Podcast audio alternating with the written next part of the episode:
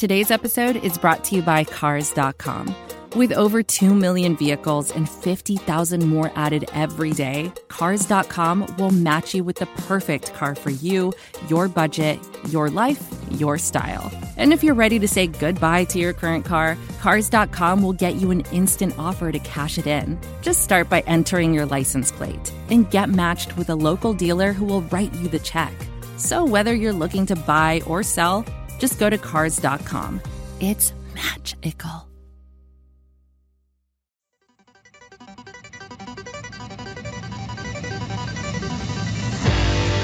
You are now listening to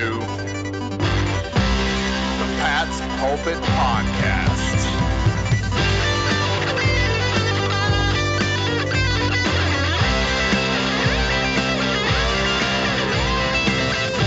All right. Hello, everybody, and welcome to the Pat's Pulpit Podcast, post-holiday, pre-New Year's Eve edition. I am Alec Shane, here with you, as always, my good buddy Rich Hill, breaking down Patriots Bills Part two. Did not quite go the way we were hoping, but hey, that's why you play the game. A lot to get to today, but first, I would not be my standard polite self if I did not ask, Rich Hill, how are you, and how was your holiday? I'm doing well. I am doing well, Alec. It was a great holiday. Always nice to get a long weekend. I'm a big fan of when the holiday actually lands on the, the weekend, because then that means you get other days off. So it's a pretty nice long weekend for us.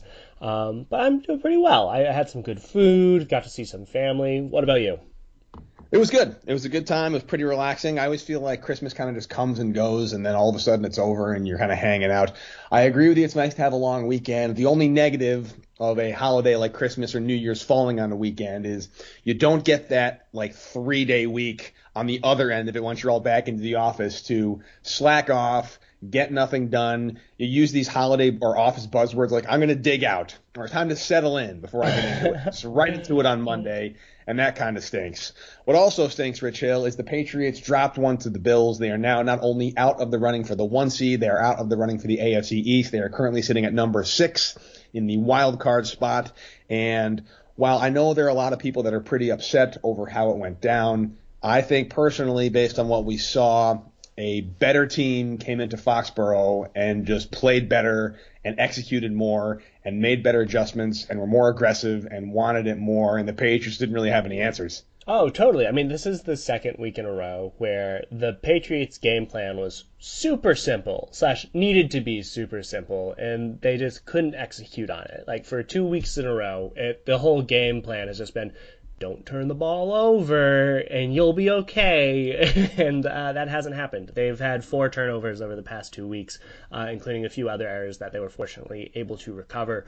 Um, but when you when you lose the turnover battle by two, you have no chance uh, of winning. That's just not going to happen, uh, and I, I think that's what we've been seeing at this point late in the year, are a bunch of errors by this Patriots team that opposing teams are able to capitalize on. And we're not used to seeing that, and so it's frustrating to see.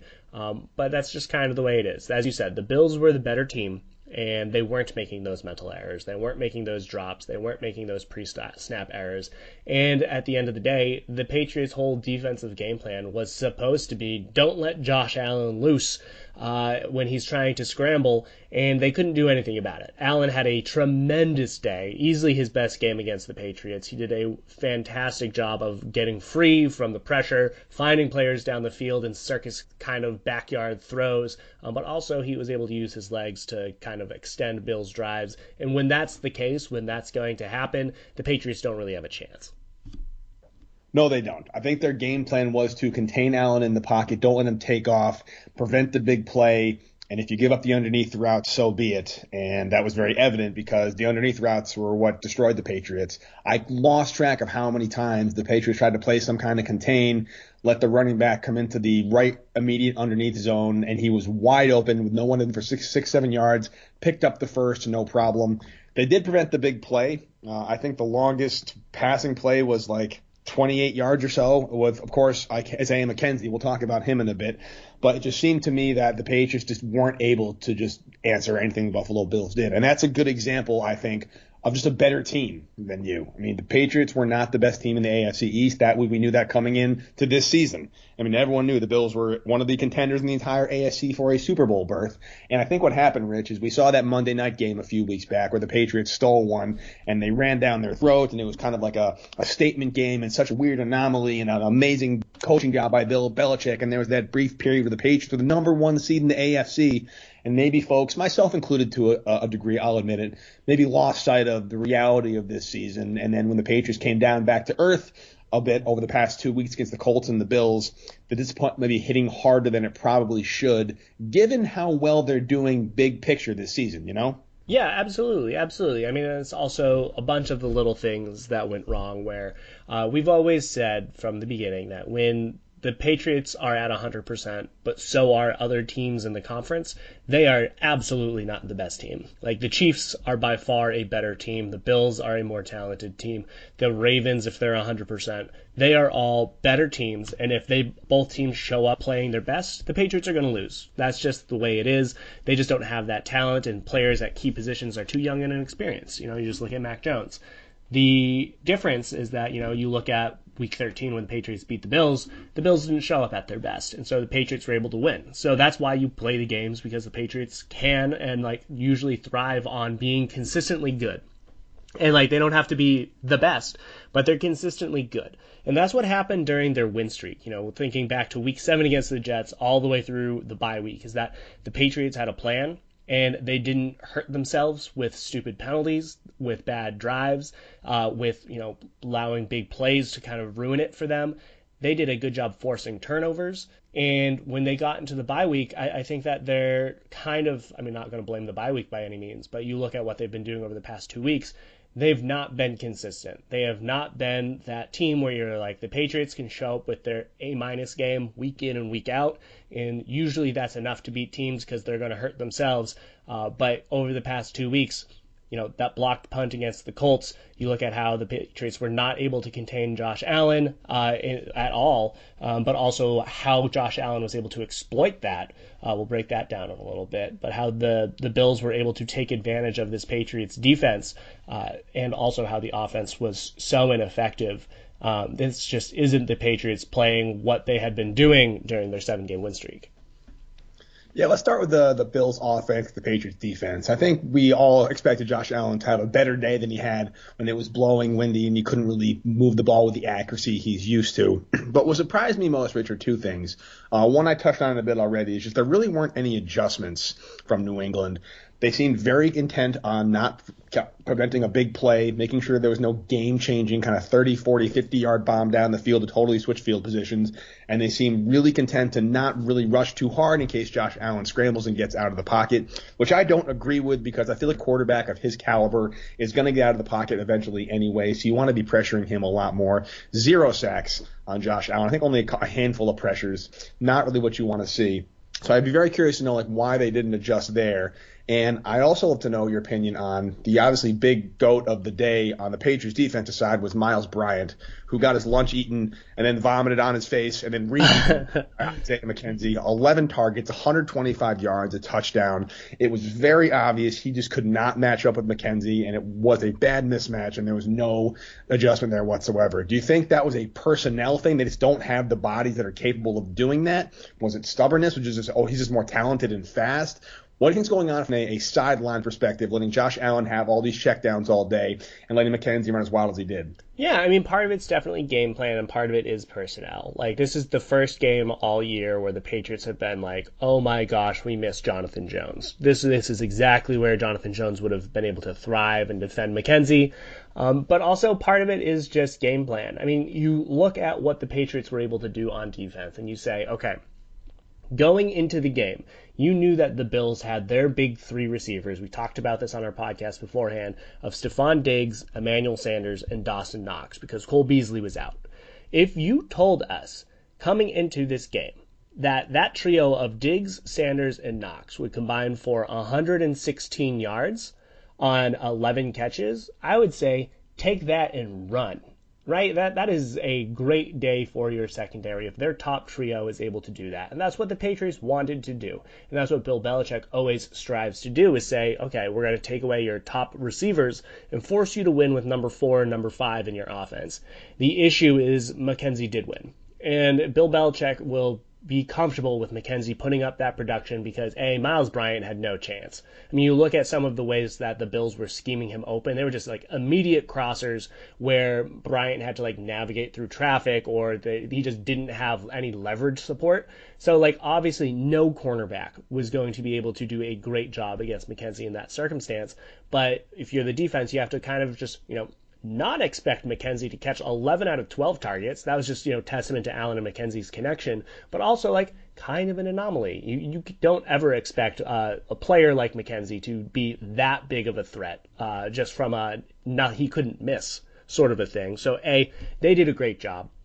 But I think, B, and this is where the Patriots' defensive strategy fell apart, Uh, this is where we're talking about Josh Allen uh, and the stress that he's able to put on the Patriots' defense due to his physical, like, movement ability. And there, you mentioned always how the running back was open uh, for a check down. Part of that was because of Josh Allen's mobility. You look at the Patriots linebackers as well as Adrian Phillips and how the Patriots were trying to contain Josh Allen. They're playing a little bit of zone coverage, zone protection with their linebackers, and as a result, the running backs could always just kind of sit in between them, and that's why Allen was able to find them. Uh, you know, and Allen, all he had to do was take a couple steps towards the line of scrimmage. The linebackers would crash, the zone would be wide open, uh, and then the Bills would have a player wide open in the second layer just to be able to convert a first down, and that's what happened with Devin Singletary multiple times. It happened with a few other players.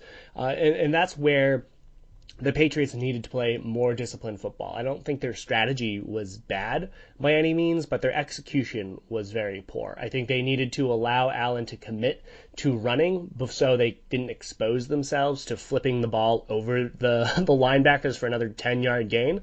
And if the Patriots had said, okay, Josh Allen, the second, we're not going to crash you until you step across the line of scrimmage, then that would be something that they would have executed a little bit better. But I think the aggression of the Patriots defense, you could see uh, kind of cost them in the fourth quarter, because as they were trying to get to Josh Allen and make sure he didn't cross the line of scrimmage, they were just making themselves vulnerable with receivers wide open right behind them. Yeah, I mean, that's, that's one hundred percent accurate. And that's the good news about that, to a degree, is that there aren't that many quarterbacks that present that kind of a threat where you have to account for them so much that you more or less have to abandon one whole area of the field to account for his ability. Uh, the negative is two of those quarterbacks, three of those quarterbacks, I'd say, are in the A F C. So if, if you're going to be making a serious playoff run, which, again, I don't think the Patriots ever really were contenders through the Super Bowl this year. I know there was some kind of false hope during that win streak in that Monday night game, but like you said, they're they're at at best the fourth best team in the A F C, or maybe the fifth best team in the A F C at, at best. Um, you know, so they're going to have to go through all these these players in these games. It's going to be an interesting, interesting dynamic, especially if they are on the road in the cold weather. Uh, we talked before podcast went on air, Rich, about this, and we'll we'll bring it up here now. Shifting over to Patriots offense against the Bills defense, which couldn't do more of most anything, uh, under two hundred yards passing. They ran the ball pretty well, mainly via Damian Harris. He had a pretty big game. Thank goodness for him. Other than that, it was a whole lot of nothing. And the second leading runner was Mac Jones.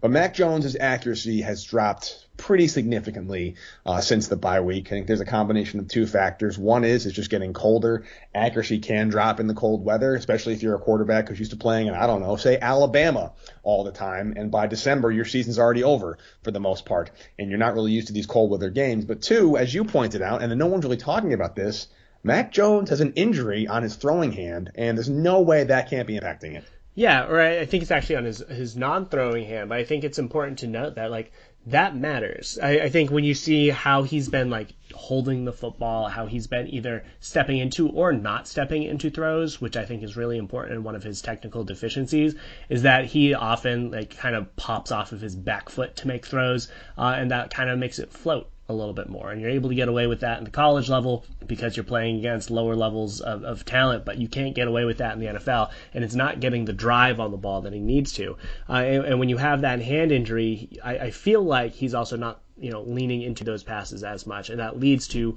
weaker throws. And and I, I think when uh, you question or, like, see where Mac Jones has stopped producing as effectively as he had been in the past, uh, I, I think you can very clearly point to this hand injury that he suffered. Like, by no means was he a world beater prior to this hand injury, um, but he was more consistent, and that's what the Patriots were needing out of him, was consistency, and he hasn't been able to provide that. He's playing still at, you know, league average level over the course of the season, but I believe that that hand injury is is causing him some impact. I will also say, I will also say that I think this game has really exposed the need for the Patriots to have better talent at wide receiver. Uh, that has often been the case uh, this year, years past, you know, since probably twenty eighteen, maybe, I would say, that the Patriots just haven't had the depth at wide receiver where you can threaten the opposing defense. You look at the Bills, where they missed their number two receiver in Cole Beasley, and then they still have uh, Emmanuel Sanders, who is a very reliable veteran, as your number two. And I would say that Sanders would be better than any receiver that the Patriots have on their roster at this point in time, uh, because, in my mind, obviously, a Nelson Agholor is missing with a head injury, so hopefully he's able to be both healthy and able to return. Uh, and also, Kendrick Bourne was not a part of the game plan, despite, you know, lining up a little bit, but he wasn't an active part of the game plan because he did not practice due to being on the COVID list. So, two major caveats. Um, but when you try to make the offense funnel through Jacoby Myers, and this is the big one, I think that this is really showing that Myers is not going to be a number one receiver in the N F L. I think that it's very clear that the Patriots need to bring in another player to allow Myers to slide into the number two or number three spot, uh, just in case you think that Kendrick Bourne should be above Jacoby Myers in the depth chart. Uh, but I, I think you look at how Myers is very much not able to carry this offense, uh, and, and I think that this shows where the Patriots need to be putting their focus next offseason. Along those lines, Rich Hill, I mean, I think at, at no point this season had you or I, I, most people I've talked to and read about and, and listened to through Patriots coverage saw the Patriots beating teams through their wide receiver passing attack. It was not going to be kind of a West Coast five wide receiver empty set offense. They didn't have the talent or the receivers or the quarterback experience to do that. What we all did see them doing was utilizing a lot more power runs, grind them out, smash mouth football that really centered on the utilization of the two new shiny, brand new tight ends they acquired over free agency. And one thing we really haven't seen over the past couple weeks was was Hunter Henry. Maybe a couple, he was good against the Colts, but Hunter Henry was more or less non-existent in this game. And yet again, for the what was it? It was week sixteen, so the sixteenth week in a row, uh, Jonnu Smith just hasn't been able to really do anything of note. We keep waiting for that breakout game. It's just probably not going to happen, and I, I'm just starting to wonder. I don't want to call him kind of like a, a free agent bust because he does provide value in the blocking game, and he is a threat once in a while. He's good for one big penalty every game that calls back a big play, but if you can't move the ball with the receivers – and your tight ends aren't really a threat out of the play action, the running game really, really suffers. And I'm starting to wonder if we should just kind of pull the plug on the Jonnu Smith experiment for twenty twenty-one. Yeah, I mean, I, I think also you can't rely on a run-heavy offense when you're trailing. That's just like the biggest thing, and the Bills were able to get out ahead, and so therefore the Patriots were not able to really be as effective on offense because the Bills would be like, okay, totally lead a six-minute drive with your running back. Like, that's okay. Um, but, like, I think what has to happen at this point in the season is the Patriots need to mix it up a little bit. Typical Bill Belichick, Josh McDaniel's offensive strategy is to figure out over the first four or five weeks of the season what you're good at. Over the next eight weeks, really like solidify your strengths there. And then over the final four weeks, lean into it. Uh, they have not been able to solidify their passing identity. I, I was talking about this on, on Twitter, is that I feel like this is... Uh, a big gap in their offense is that if you were to say, who are the Patriots as a passing offense? I don't think anyone would be able to say anything with real certainty. A part of it is what you're talking about. Jonnu Smith has not been a part of the offense. I think that he's not going to be for the rest of the year because you can't really count on him to emerge uh, just because the Patriots aren't going to give him those opportunities because up to this point, he hasn't done it. And so it would be very out of character for New England to say, all right, week seventeen, Jonnu, it's on you. Um, so I, I think what they need to do is figure out what was our identity going to be on offense, right? I mean, in the past, you had like the Randy Moss, throw it deep, you know, huge explosive offensive plays. Then you go death by paper cuts. Then you have the two tight end offense. Uh, and then you just also have like, you know, Julian Edelman just like being a tough and gritty offense, you know, using the, all those super buzzwords. But honestly, like that is what they were doing. They would fight for every yard. They they were not a finesse passing attack. They were a passing attack that would get the ball, get yards after the catch, and really lower their shoulder to try and get those first downs. I don't think they have that identity right now. Like what if if you were to say what is like the marquee play of this passing offense this year? I don't know what you would say. I would say Kendrick Bourne. I would say Kendrick Bourne is the offensive identity. Uh, and at this point in time, if he's like still recovering from COVID, you can't count on that. Um, but I, I think that they need to figure out, are we going to be a death by a thousand paper cuts? Are we going to be a slow, methodical, you know, get just to the sticks and live to fight another day? Like who is and what is this passing attack? Uh, and at this point, I think it's a little bit late in the year to kind of develop that identity. Yeah, for me, it was basically it was a stifling, fearsome defense that caused turnovers, that got to the quarterback, that sacked them, that made them force them into bad decisions, forced them to make a punt. And then the Patriots were really good at engineering really, really long drives that ended in points. They didn't usually end in touchdowns, unfortunately. In the red zone, they really struggled all year, but they got it in field goal range, and Nick Folk's been as close to automatic as you're going to get for a uh, for a, for a kicker. And that's kind of what they did. They were able to win games, you know, be up by ten points and then force the def- uh, the offense to make some mistakes on the opposing side, and then they they blow them out late. That's kind of how they, they did the bend, don't, don't break style, the aggressiveness, and we're seeing a kind of lapse in that uh, on the defensive side of the ball these past couple weeks, especially where the defense hasn't really been able to, to get off the field uh, late. And now to the credit of the opposing teams, both the Colts and the Bills have decided, I'm not going to dress a punter this week. We're just not going to punt them. We're going for it every single time. And whether that's a testament to respecting the Patriots defense or having no respect for the offense, you can have that debate. But it became very clear that if a, a team isn't scared of the Patriots at all, they're going to be aggressive. They're just going to refuse to punt. They're going to go for it on fourth and five or less, no matter where they are.